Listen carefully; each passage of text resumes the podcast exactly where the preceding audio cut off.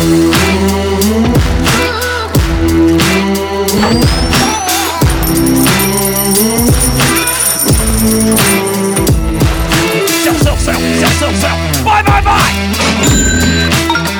the AM FM 24 7 radio network, broadcasting from AM and FM stations around the country. Welcome to the Small Business Administration award winning School for Startups Radio, where we talk all things small business and entrepreneurship. Now, here is your host, the guy that believes anyone can be a successful entrepreneur because entrepreneurship is not about creativity, risk, or passion, Jim Beach.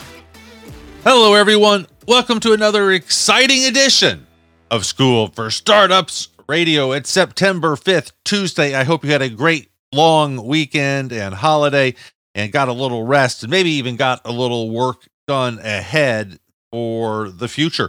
We've got a fantastic show for you today. We're going to start off talking about chocolate and meet an incredible chocolate entrepreneur. And since we recorded this, I have sampled and tried it. It is absolutely delicious. After that, Robert Cody will be with us. He is an intellectual property attorney, and we will be talking about his idea that to protect technology, you need to give it away. Great idea. We will learn about that. But let's get started. First up today, we have Justin Frank Polgar, the chocolate entrepreneur. He is the CEO of Yes Cacao, as in that delicious chocolate. He eats a half pound of it a day, I think, and we can call him officially the minister of chocolate. Justin, welcome. How you doing? Thank you so much. What a great intro. I'm doing fantastic. I, I eat a lot of chocolate, so it's rare that I'm not feeling fantastic. Well, that's the the, the key to life is chocolate. Uh, how many pieces of chocolate is a half pound? Is that 10 Snickers bars? How much chocolate do I have to get to have a half pound? I don't think I'd be able to eat 10 Snicker bars. Um, I just because because quality is really paramount. Um, and maybe at a different po- point in my life, uh, maybe pre pre teenager or like right around those years when my metabolism was just kicking and it didn't matter what I was eating. Uh, but I, I pretty much exclusively eat my the chocolate that I make. Uh, and those bars are 1.3 ounces and i generally have about seven to know, between six and eight or nine bars a day. And then I also make uh, this chocolate smoothie. Well, I mostly make it for my wife, but I like to have a jar with me most days. And then I'll have chocolate drinks. But it comes out it comes out to about a half a pound a day. And I've been doing that for 13 years. And uh, my my motivation behind it is that if I have about a half a pound a day, then in the course of a full year, I've eaten my body weight in chocolate, which feels alchemical and magical, and also a good uh, an ode to the bean, so to say. All right. Tell us about the business, Justin. What kind of chocolate are you selling? So we coined the term botanical chocolate several years ago, almost a decade, maybe about a decade ago. And uh, botanical chocolate is using chocolate as a delivery system because I noticed that people eat chocolate a lot. I'm sure you've also noticed this. I'm sure the audience, I'm sure a lot of you guys have eaten chocolate today um, already. And when I was in my, uh, I was about 12 years old when I first had ginseng. Uh, it was my first exposure to like a, a medicinal plant or herb. Uh, and it, it blew my mind. I mean, it gave me so much energy. I thought I didn't have any uh, like drug references or anything at, at that point in my life. I just knew I felt like Superman. And so I thought there, there's got to be other foods that make you feel this way. I think maybe, I don't think I had coffee. Yeah, maybe I'd sipped coffee, but you know, similar in that genre of like wine or coffee, uh, there are th- certain things we put in our body and we feel really differently. And I got very attracted and very curious about healthy herbs, teas, flowers, adaptogens uh, that made you feel different. The only problem with that is that mostly they taste horrible. so I would try and get people to eat these fantastic things I was learning about and researching, um, but people didn't like eating it. And then I realized if I put it in chocolate, then people would eat it. And chocolate happens to be a vasodilator, meaning that when you eat chocolate, your blood vessels open. So they make for a really great delivery system and also make for more bioavailability when you're eating uh, when you're eating them. So it's kind of a match made in heaven. Also, how chocolate was used 500 years ago, even 4,000 years ago. This is how chocolate was used, uh, more in a drink format, but the bar the bars seem to work really nicely and uh, easy for people to carry around with them. So we we we coined the term botanical chocolate, and we started putting herbs and teas and flowers and uh, magical things into chocolate to get people to uh, to be healthy without sacrificing the pleasure and deliciousness of uh, of what your palate is meant to experience.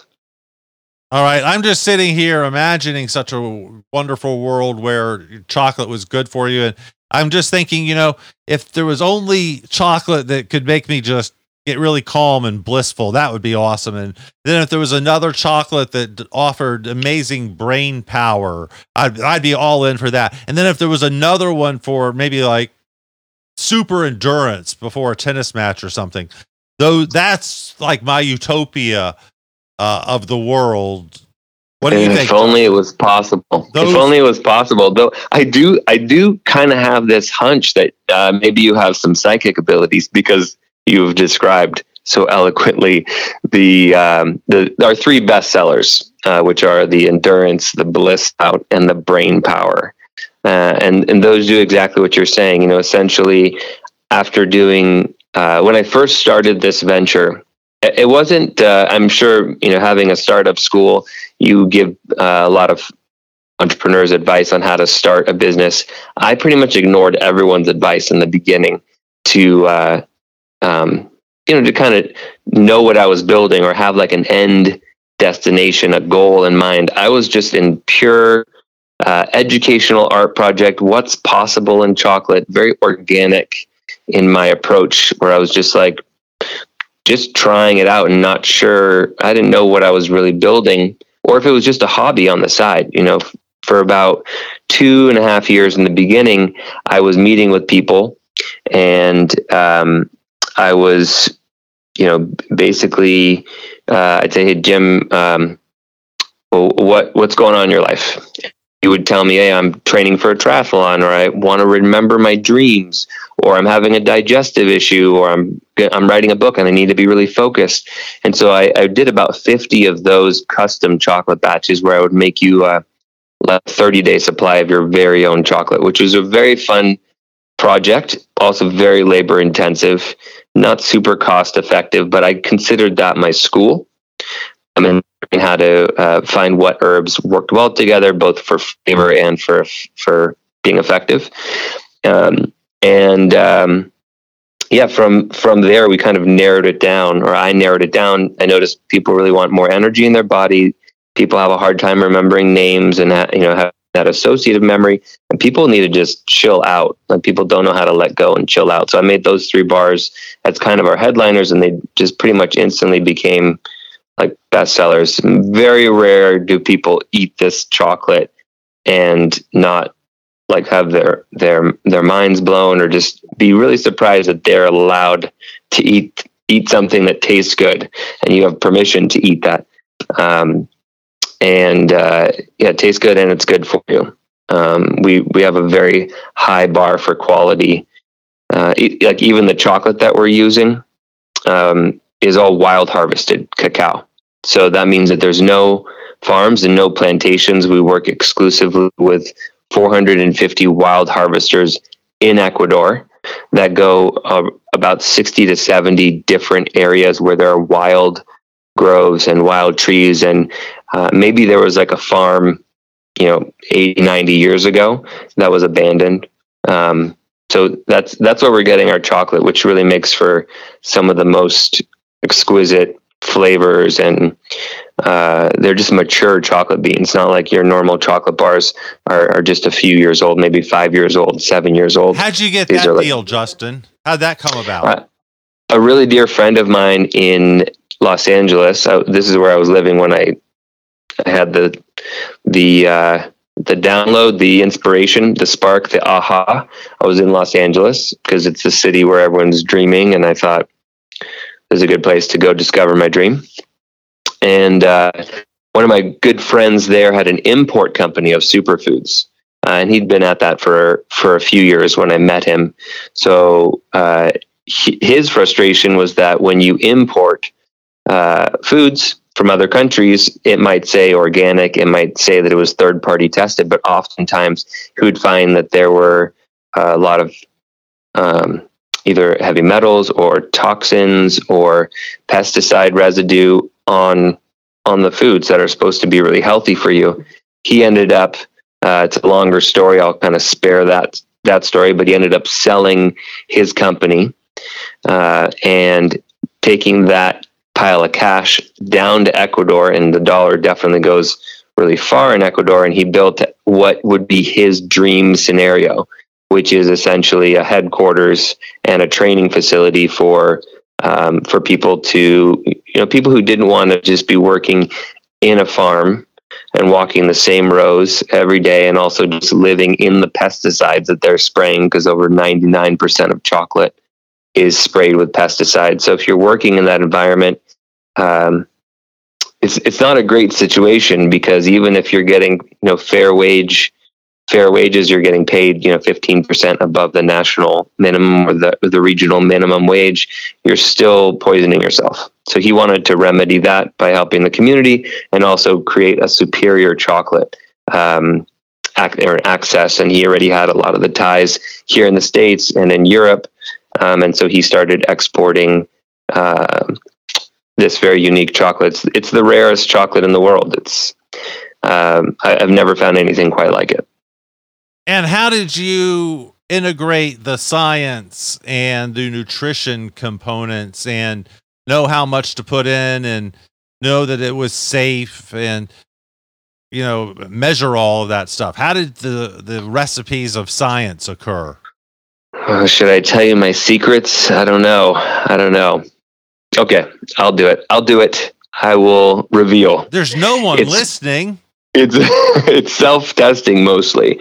Um, there are general guides, but most of what uh, we're working with are coming from pharmacopoeias. But did and, you have that um, strange tick before you started the self testing, Justin? Yeah, I've always I'm I do. I just it's just part of my makeup. I have a really deep curiosity for um, I like to say I'll try anything twice because the first time it may be a fluke. I'll try anything twice. Um, so the the the knowing how much to put in is very much through uh, like kinesiology or muscle testing, or really just finding out what's the threshold.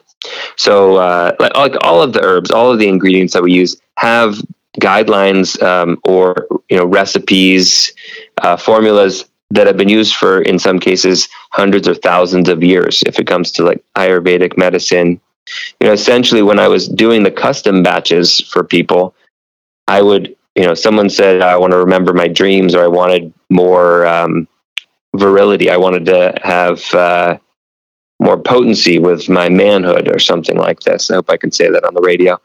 Um, there are there are different approaches. So if I was a like an Ayurvedic doctor from India, I would approach it using specific herbs. If I was a, a medicine man in West Africa, I would approach it with different herbs. If I was a, a Native American shaman or a South American shaman, those are different herbs.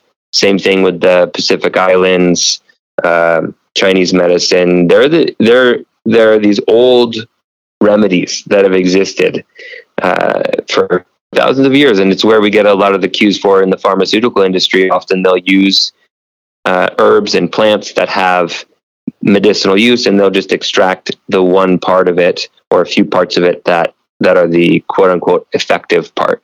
But I'm really more of a fan of using the entourage effect of the whole plant.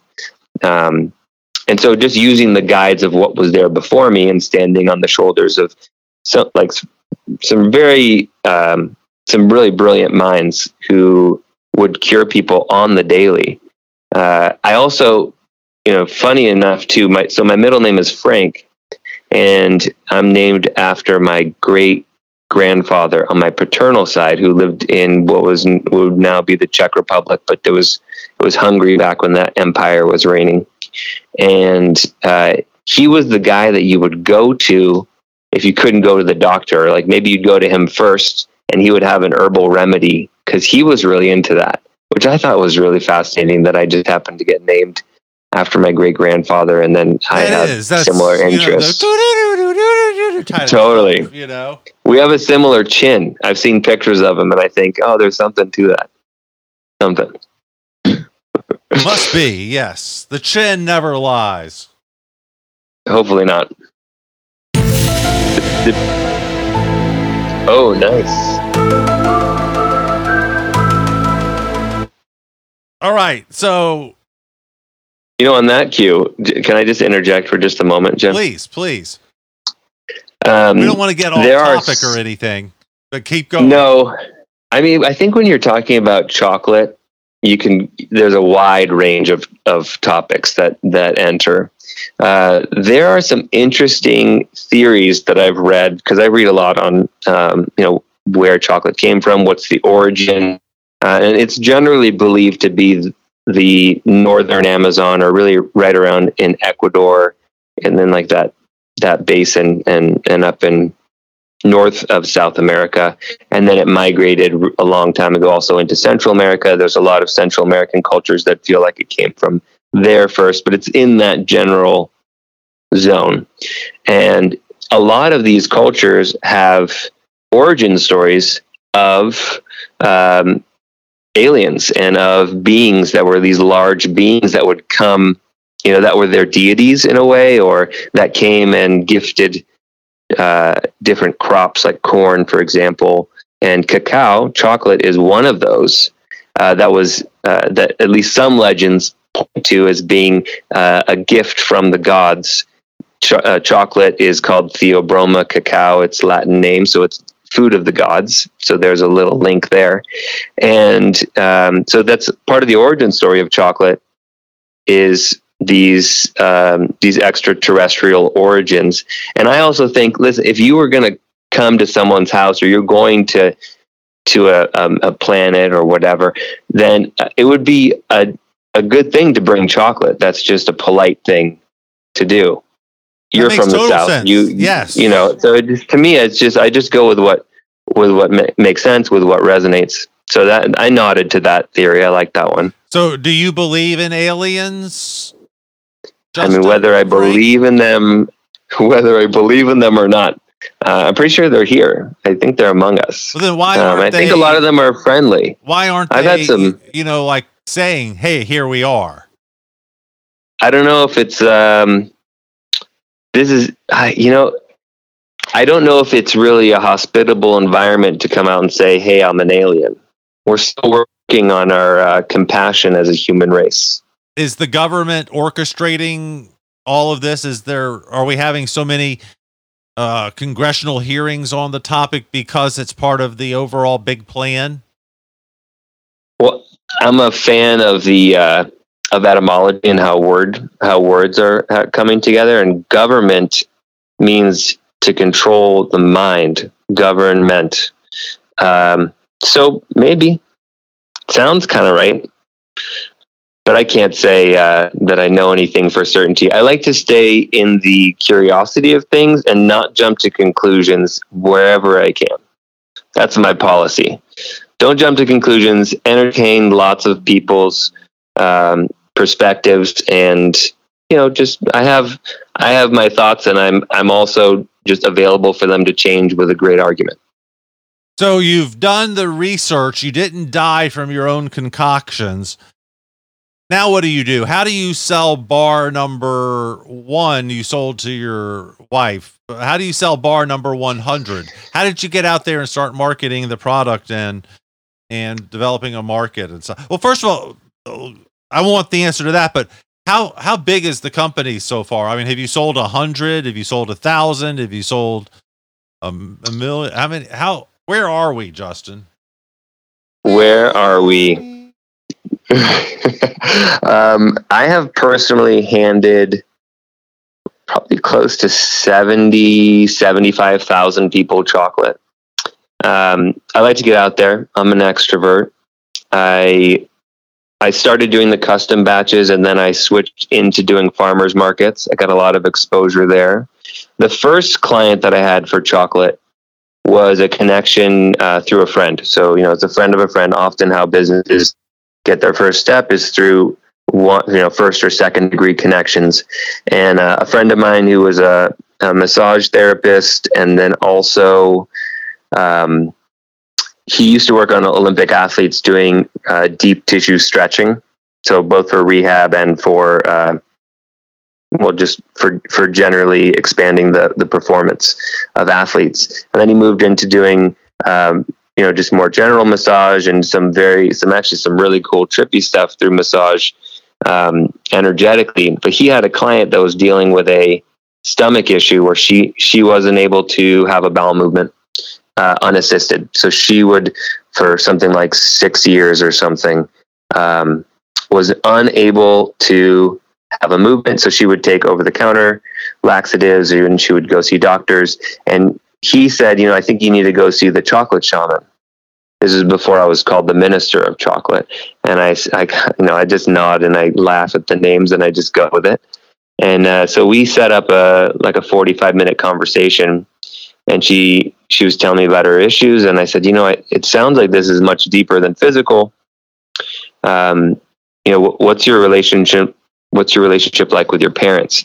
And you know i like to maybe just lean into the freudian for just a second. And uh, she said oh my parents are very strict and i heard my bloodline is constricted. And i said oh i think you have toxins in your blood that aren't allowing peristalsis so your body doesn't know when it can let go. So I'm going to make you a blood cleansing chocolate instead of a laxative chocolate, and we'll see where it goes. Four or five days later, she was fine. Um, she was great actually because she was uh, resolved. We resolved it. So when your first client is a success story like that, which I still get the goosebumps when I think about how how powerful that experience was. For me knowing that chocolate could actually be the future of medicine or a delivery system for people for their healing but then too to help this this friend of a friend out. Um, so uh, having a, an origin story like that made it really easy to get customers uh, both on the custom side and then also when we started doing farmers markets it seemed to have a very magnetic quality. Um, then we went into stores um, got into about 160 stores. Direct. How'd you get into so those? I would just walk into them. My my wife and I had like a hundred percent track record. Actually, no, there was one store that we walked into, and our charm was met with um, a wall of. What's I don't even know how to when describe your wife it. is not there, Justin? What's your close ratio when your wife is not there? I'm, I I'd like to say that it's not as good, but I I can't not do it. Like I went into a little boutique in San Francisco the other day. So in other words, even you can sell it.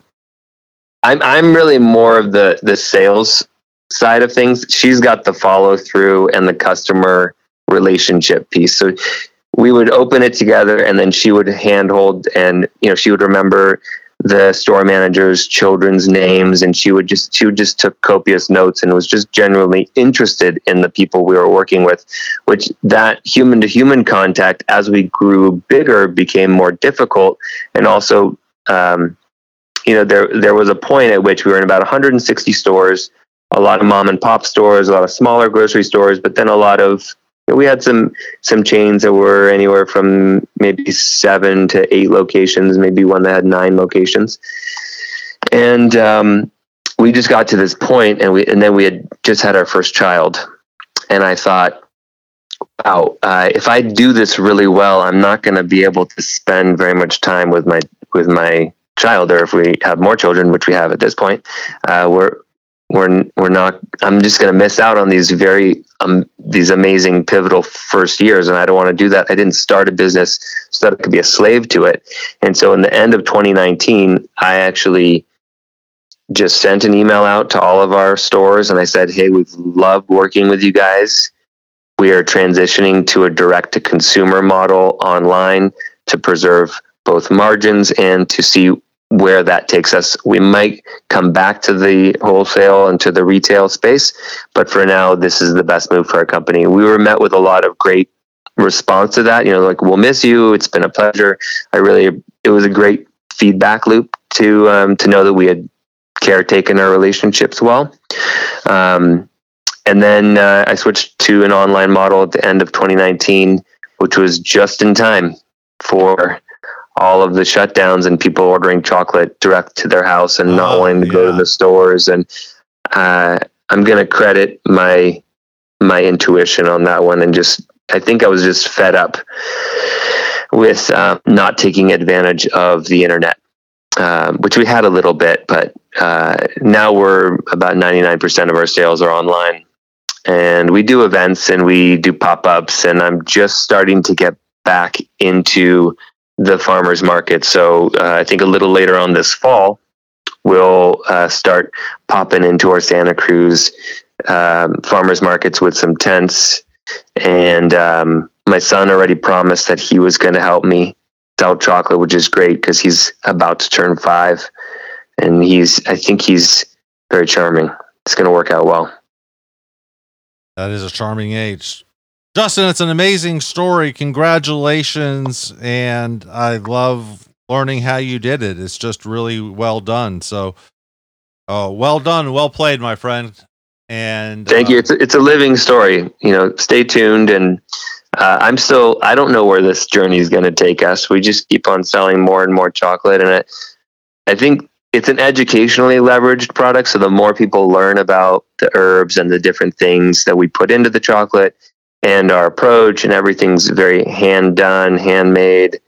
Um, and also, uh, we just put a lot of uh, a lot of yes into our chocolate. And the company is called Yes Cacao. So we have a whole doctrine of yes, uh, where we generally, genuinely, and generally want to help people put a positive spin on their day and uh, turn lemons into lemonade and such. how do we find out more and buy some? Yescacao.com, right?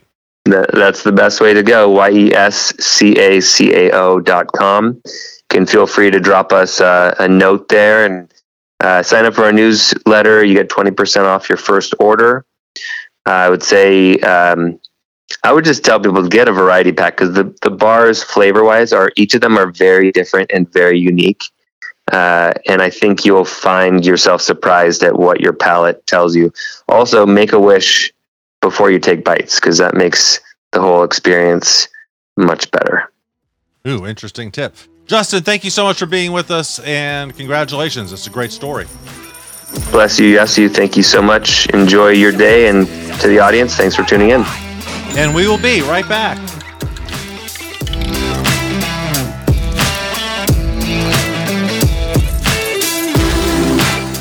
We are back, and again, thank you so much for being with us. Very excited to introduce my next guest live from a skyscraper high in New York City. Please welcome Robert Cote to the show. He is the founder and CEO of Cote Capital. It's the world's leading IP legal and investing organization. 25 years of experience identifying, valuing, and investing in breakthrough IP tech in all sorts of different industries. He has created something called the IP capital model, which is a better way to invest and scale the organizations. And it's kind of counterintuitive. You know, I love anything that's counterintuitive. He says the best way to protect it is to give it away. If it if you set it free and it comes back, it wanted to be your intellectual property, I guess. Robert, welcome to the show. How are you doing? Uh, very good, Jim, and uh, it's uh, it's actually Cody, like Wild Bill. Cody, uh, for those people who like American history. I am sorry I got it wrong. C O T E. C O T E, yeah, a little French name that uh, we Americanized, uh, and uh, it's Cody. Uh, so uh, great to be on the show, Jim. Uh, great introduction, by the way. Oh, thank you. I am also a French bastardization name. I was a Beauchamp, and that, of course, became Beach. Ah, ah, well, I was Cote, and uh, it uh, became Cody because uh, what I do for a living and helping young companies grow and protect what they have, their breakthrough innovations. Um, you know, the the name Cody uh, uh, has has more of a ring to it than Cote. So, whatever, that, whatever that's worth. So, did I get the paradox right? You want to give away to protect? Yes. Explain, uh, please, sir. You want to give away to protect, but go ahead. No, you explain it. Defend. Well, it's a paradox because I spent my my life uh, protecting companies that built industries in America, created prosperity in the country. All, almost all, exclusively on the hardware side of the house. We spend most of our time today venture capital focused on software, but the empire is built on on hardware. And what you'll learn is, uh, if we want to go back to planes, trains, and automobiles, we shared those technologies around the world. And not only did we build uh, a great economy in this country, but by learning to share what we had, we've reaped the benefits of a, of a global population that can get value. So by creating value for others, you actually create value for yourself. So the more you can help others, the more you can help yourself. And the art is protecting it. And what you learn is by sharing your technology in a protected way, in a controlled way, you can grow the top line, reap more value for more people in more places around the world. And that actually, believe it or not, is a deterrent. Uh, when you have something breakthrough that really delivers value, medicine, new drug treatment, new technology, uh, like what's driving AI today, things that can bring transformative change to the world uh, that have tremendous value, people will either find a way to copy it if they can't get access to it, or they will develop an alternative. And so, if you can share your technology and you have the right protection mechanisms around doing that, you'll not only grow your business faster with less risk, you'll have more value in the world. I like to say, be of service to humanity. And in the end, you'll actually be protecting your technology. You'll deter people from copying and you'll deter people from independent development so that all that hard work that it took to reach market with your new product that implements that breakthrough innovation, all that hard work and all that money, you can actually reap a return. You've got what I like to call a de facto monopoly, a de facto moat around your your yard, around your business that gives you enough durability over enough years to have made the journey worthwhile and that's how you protect. If you hold it that diamond in your pocket, you stunt your growth, you increase your risk. Uh, not only that your business will fail because it's not creating enough value quickly enough for your investors, but that others will look to copy it or independently develop to take advantage of the value prop.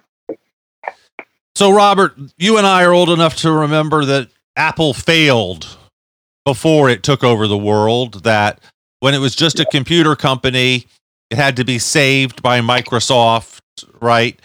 That Correct. Uh, the original race, well, I guess there's two original races VHS versus Betamax, and Apple versus the IBM open model PC running a Microsoft operating system.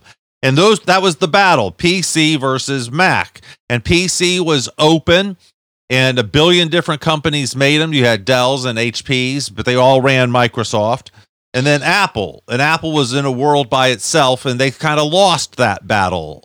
Uh, I think is a safe thing to say. They ended up with a minuscule market share for desktops. Of course, now the story has changed now that they've taken over the world. Is that an example of what you're talking about? Well, I think you gave two great examples. Uh, they do go back a long time ago, and and they are really great examples. So I'll take up the uh, the the Betamax versus VHS, and what I'll say there actually applies to both. Um, so sharing uh, is not only caring; it's it's a way to protect what you have and and create value.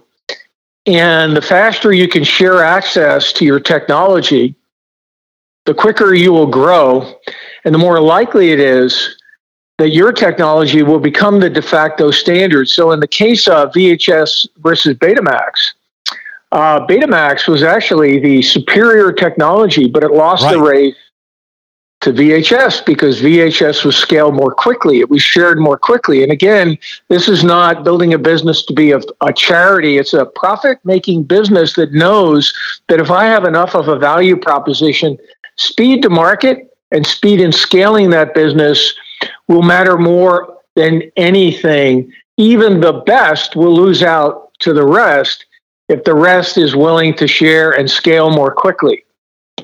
And then for your IBM versus uh, Apple, same concept. Apple, of course, has turned that around and they've been able to build an ecosystem today uh, that is proprietary uh, in a developer community that allows them to actually maintain that, I'll call it monopoly power. Uh, in the case of IBM, they won the race on the desktop, not the phone uh, like Apple has today, but they won the race on the desktop because IBM built a platform uh, that uh, was more accessible more quickly to more people.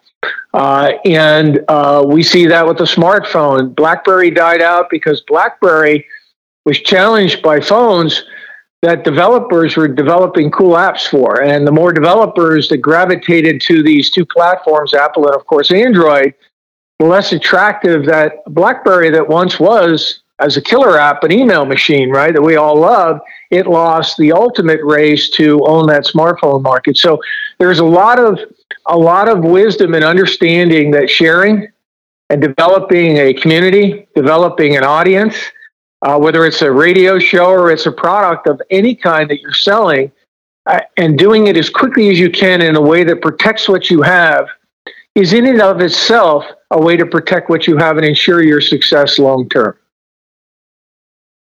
So now let's turn toward, I guess, the bulk of your business, the the startups. We've been talking macro. Let's go micro. I invent. Uh, I don't know. Do is the example better if it's a game changer, Robert, or an incremental product?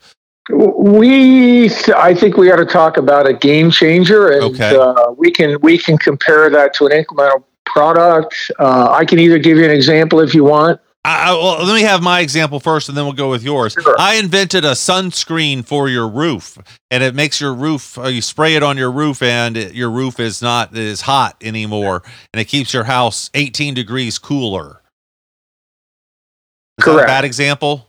Uh, no, I mean it doesn't matter as long as let's just say it it uh, it's a game changer in terms of the energy in the building uh, that the building needs to consume, and it effectively makes um, apartment buildings for people to be housed much more affordable than otherwise exactly. would be possible. Let's there you go. There you go. That. That's it.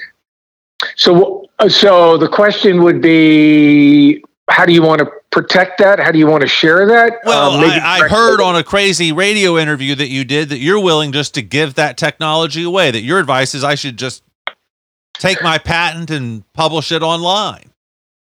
So, not give it away because that would be a charity, and giving it away means you're losing your ability to get a reward.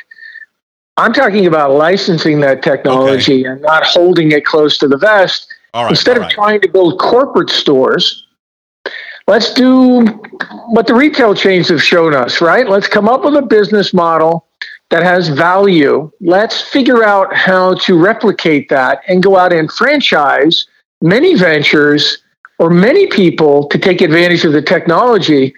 And so I not only build my business where it's profit optimized, maybe I focus on certain major cities and I build my own buildings and I coat my own buildings because I am going to own all the residential retail properties in that city that bring the cost of owning a, or renting a property down by half. And I might decide that if I go out into the country into smaller, mid-sized uh, communities, that it's not going to generate enough revenue and enough profitability, and it's going to require too much capital and too much risk because I got to hire all that manpower and I got to manage all that manpower. So I'm going to go ahead in every small town and village and small city license people like me who are in the real estate business to go ahead and build their own buildings with this coating and bring the cost of housing down. And I'm going to benefit humanity, not only in building a business myself that I can profit from, in develop, delivering a value prop that's not otherwise available elsewhere in the big cities, But in the small cities, the towns, and communities, I'm not going to stand still and let them suffer without that technology. The benefits that could be transformative. As we know, housing around the world is a big deal, right? Affordable housing is a big deal. Uh, we have an undersupply of housing, so now all of a sudden, and we have high price for housing. And so, if we can do anything to bring disruptive change there, we want to spread that benefit. So, what do I do? Well, I franchise that business model.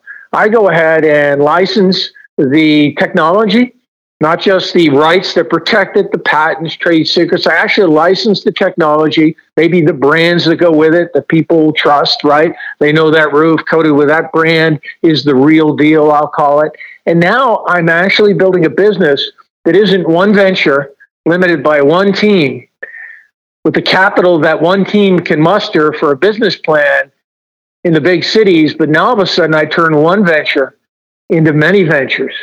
And I think of that, that technology, that IP, is like real property, except that property can go anywhere in the world and create value, and it can create new ventures. So from one venture and one piece of property, I can create many ventures taking advantage of that property in many places, not only in this nation, but around the world, where I can reap the benefits either in a royalty collected on revenue, a toll, like they do today in infrastructure projects, bridges, roads, tunnels. Uh, I can enter into a joint venture to help support the development of the project and actually participate in that revenue directly and or profit distribution. So when you think about fundamental IP breakthrough IP, again, which is just a synonym for technology. Don't confuse it with the rights like patents, trade secrets, copyrights that protect it. Know it as technology. That's what you hear many, uh, you know, many reports on China stealing our IP. When they talk about IP, they're talking about our technology, and of course, they're infringing on our rights, property rights.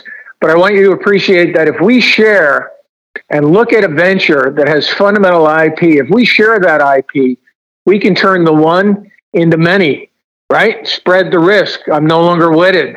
Right. So, the what's your favorite? The one business model and the one plan and the limited capital and the limited manpower. If I can get smart about how to license and protect that technology, I can infinitely increase the potential for my business to be successful, not only for me, who has to go through the school of hard knocks, as you know, to get uh, to the finish line, the pot of gold at the end of the rainbow, but for my investors who believed in me, right? And so IP as an investment thesis trumps venture capital, betting on the team only and the business plan of that team all day long, every day. And that's kind of the point I think that comes across just with your simple example of how do I transform housing with this new technology? Do I hold that diamond in my pocket or do I share it? So, what's your favorite example? Oh, I have uh, probably my most favorite example is one that is, there's probably two of them, but I'm going to give one in the interest of time. And uh, it's technology called PCR, polymerase chain reaction. And we know PCR because during COVID, we all had to take that test if we wanted to travel anywhere. And it was a pain in the proverbial butt, right? And so we had to take it. But the reason many required it is it actually can detect the DNA for the virus in the body. That technology won the Nobel Prize in chemistry tw- over 20 years ago and I had the good fortune of investing in that and actually helping it s- scale it uh, worldwide. And the company that invest that that developed it uh, actually and commercialized it was called PerkinElmer. Became uh, a spinout called Applied Biosystems, and what they did was they made a conscious choice. I've got this technology that will allow people to see DNA in the body for the first time. Couldn't see it otherwise could guess at it. You could look at markers that would suggest you have a virus or a disease, but you couldn't see it. And so this technology actually amplifies any DNA sequence in the body and turns the needle into a million copies. So the needle becomes the haystack, and you have enough of a signal, a bright enough signal to see that sequence is there. and you can identify a sequence for a virus in the body and know that COVID is there, or any virus, any disease. And now you can start to engineer genetic treatments to help save lives. None of that would be possible without PCR.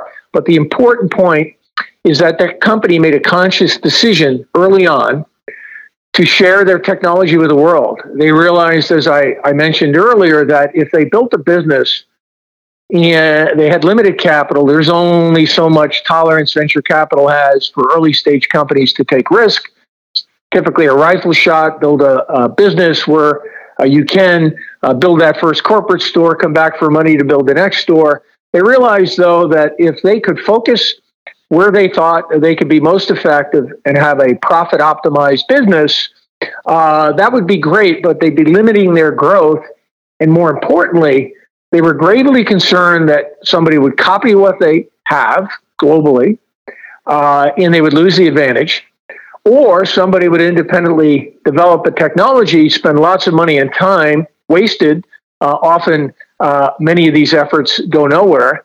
But if you've already got something that works that will create, and this did become one of the fundamental tools that created the biotech industry, you can uh, bring value that saves lives to people around the world if you license it. So that's what they did. They created from their one venture many franchisees, many companies around the world that knew their markets, that wanted to get into business of selling what's called the thermal cycler, the equipment uh, that does the PCR process, and then the enzymes that catalyze it to create this amplification of any DNA sequence you're looking for in the body and they built a big business where they owned 30% of the market, uh, where it was best for them to own it, and where they wanted to take the risk and spend the money and build out the team.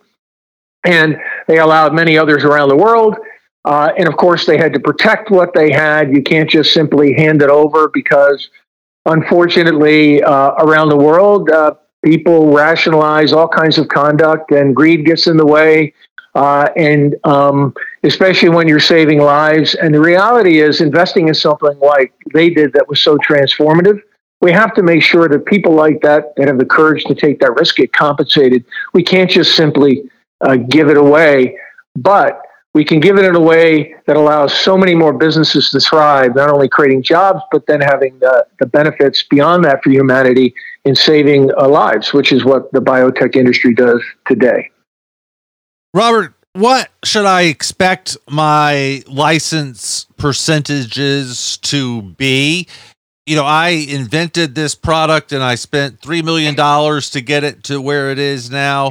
And, you know, it's worth hundreds of millions of dollars in my mind, if not billions of dollars. And I'm thinking I deserve 80% you know, uh, what do you think I deserve? You're well, gonna come back silly like four percent or one percent. You're like a crazy man. You, you understand where I am though? You understand what I'm my game? Oh yeah, absolutely. And and uh, it's funny when you have a diamond in your pocket, um, you overvalue that diamond, not because you, you're you're being irrational, right? It may have that nominal value. It's kind of like the list price on a car. But what you underestimate is the manpower and the capital and the risk of bringing something new that requires people to adopt it, right? It takes time, right? It takes challenge. And so you underestimate um, uh, how easy it will be to bring something new to the world often there's a tipping point, to use a Malcolm Gladwell book title and premise, and that is enough momentum has to be built before something goes viral. And it's in those early days that things can go wrong and businesses can fail, regardless of how great the technology is. So you need to, I like to say, sober up and, and recognize uh, that that's the list price and realize that um, by building the top line and sharing, and having many more people create value with this technology without you uh, having uh, to invoke yourself in capital and manpower or take the risk, um, you're not only helping the world, but you're reaping a share of that benefit that otherwise you wouldn't gain uh, if you were, you know, maintaining that list price. So I like to tell people, uh, never move or walk into a negotiation about anything with the old school premise of I need to buy low and sell high. It should always be about value. And so, value is the way I'd answer your question. What is the value that this technology will create for you as the joint venture partner with me, the technology developer, or you, the licensee, if it's going to be a, simply a transfer of the technology and you completely run with the ball yourself with some oversight for me, new technology, new revs, et cetera. Uh, but mostly you're running with a with, with a business. So we need to be looking at what is the value being contributed by us, the technology developer, uh, and essentially it comes down to am I going to develop a business and what will be the profits of that business and how much of those profits should be attributed to me as the developer of the technology and how much of that profitability should be attributed to you. And I'd say that's a multivariate, multi-factor equation that throws out the window buy low and sell high and get sober or rational about the various risks that each party is taking, the various contributions each party is making. And if people can have a conversation around value, there's always a result that makes sense. And uh, building that business and sharing around the world will always make up for uh, any any variance uh, in what might have been the right number. Uh, it will always do that. That's been my experience. Great information, Robert. How do we find out more? Follow online and continue to learn from you. So I have taken this premise, and uh, for 20 years, I've been investing in IP. I've generated about $3 billion of returns. Uh, uh, PCR was one of my programs. The wireless in your phone was another. Smart cars, new generation electric motors. And what I, I did uh, several years ago was go out and actually uh, decide to help many more companies grow. I focus on the hardware side of the house, not software. Companies building physical products based on breakthrough innovation. All the great software in the world won't help you without the right hardware. A great example is the AI revolution today is enabled by two chips the GPU, that's a piece of hardware, and the DPU that handles all the data traffic that when you're dealing with billions of devices would choke the GPUs and the data centers doing all this work. And so I focus in areas where it's hard to raise capital today because venture capital is focused heavily on software since the dot com bust. And so if you want to learn more about what I'm doing, uh, I call it IP Capital. Again, we, we care about the engine in the car, the actual tech, uh, not just the venture, the team, and the business plan. We want to share the innovations for the reasons we talked about. We build businesses bigger, faster, with uh, more value uh, for for the owners as well as the investors. And that essentially begins to recognize that a business is more than its venture, and if it's breakthrough, that asset, that piece of property, can create value wherever it goes. So we call it IP Capital. You can learn more about it at uh, our website, www.cotecapital.com. You can go to my website, Robert Cote, a COTE, uh, my uh, LinkedIn profile. I have many different videos. You can learn how we do it, the kinds of things we've done, our track record. And I welcome uh, uh, those out there who uh, want to join in my mission to help many, many more hardware companies, physical product companies get in the game. It's very, very challenging. The big oaks, the big companies buy them up in acquihires today. It's very hard for them to get venture capital. That's why I've created IP capital. I know how important it is to pay attention to the other side of the house, the hardware, not just the software. And I know that the empire that is the light that shines on this world, the United States of America, was created by planes, trains, and automobiles, building things, manufacturing things here. And I'm on a mission to make sure that we uh, we rebuild that base in America that for 20 years has been offshore. So that's it. Any any other questions for me? We're out of time, Robert. We need to run. And thank you so much for being with us. Great stuff. We are out of time for today, but back tomorrow. Be safe. Go make a million dollars. Bye now.